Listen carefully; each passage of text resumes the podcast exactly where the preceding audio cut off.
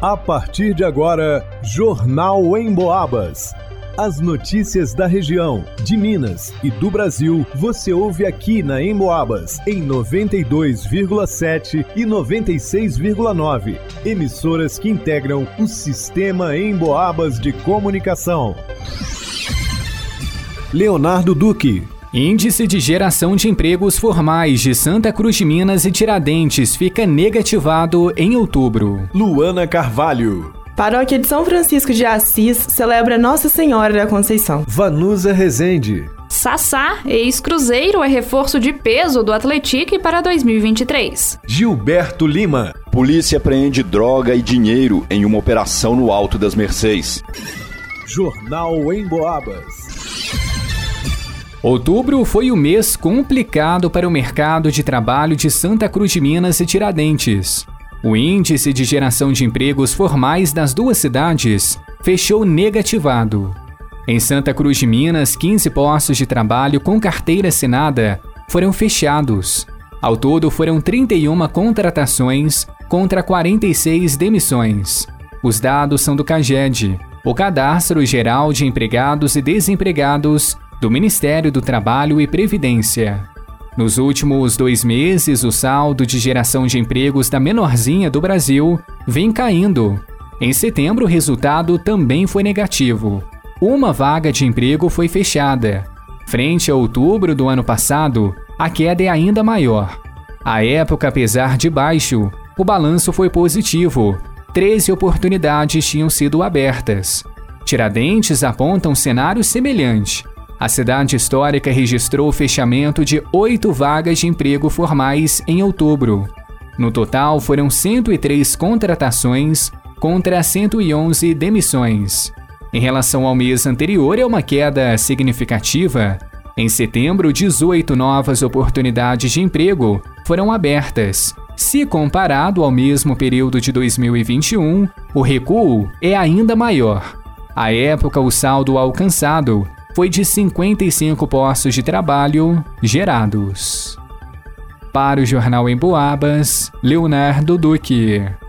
A solenidade da Imaculada Conceição da Virgem Maria, da Ordem Terceira de São Francisco de Assis, terá como tema a figura singular de Maria na Bíblia, a nova Eva do Novo Testamento. A novena solene em honra à Imaculada Conceição será celebrada de 29 de novembro a 7 de dezembro, todos os dias, às 18 horas e 30 minutos, Cântico do Ofício da Imaculada, às 19 horas, Santa Missa, em seguida, novena solene com pregação. No dia 4 de dezembro haverá também a tradicional missa às 9h15 da manhã. No dia 8, o grande dia dedicado a Nossa Senhora, quinta-feira, dia santo de guarda e aniversário de São João del Rei, as festividades começam cedo. Às 5h30, alvorada festiva. Às 7 horas, Santa Missa. Às 9h15, Santa Missa solene.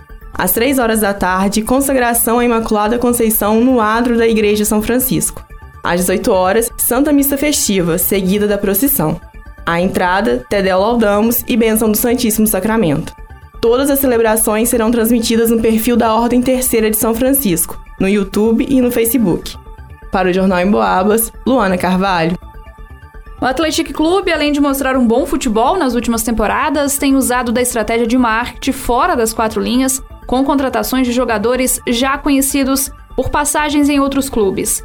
Depois de investir em medalhões como Louco Abreu e Ricardo Oliveira, o clube anunciou o jovem Sassá, de 28 anos, para a temporada 2023.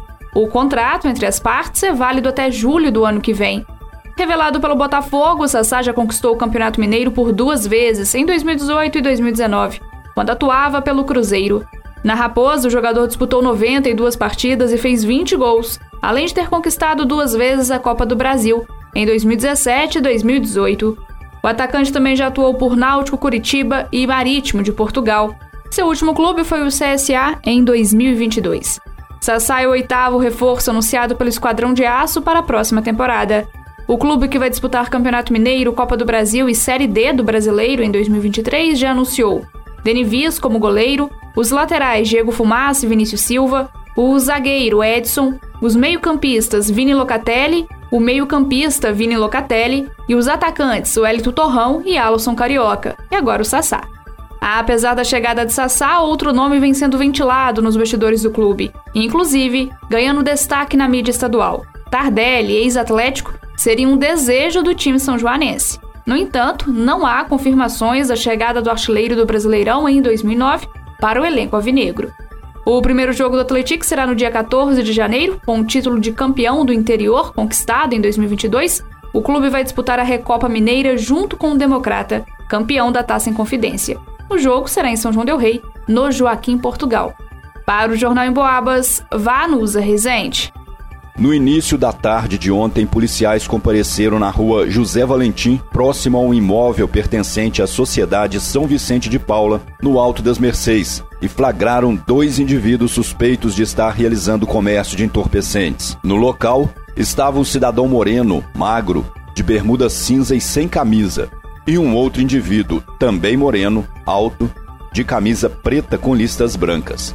Foi observado que um dos indivíduos ficava responsável em recolher o dinheiro e o outro encarregado de fazer o contato com os usuários. Ao fazer o contato, ele se deslocava até o final do corredor do imóvel, de frente a um portão de grade, onde encontra-se uma janela basculante, e no beiral da janela pegava um potinho branco contendo várias pedras análogas a crack. Ao retirar o material, ele colocava em cima do padrão de luz situado no início do corredor e em seguida entregava ao usuário mediante o pagamento.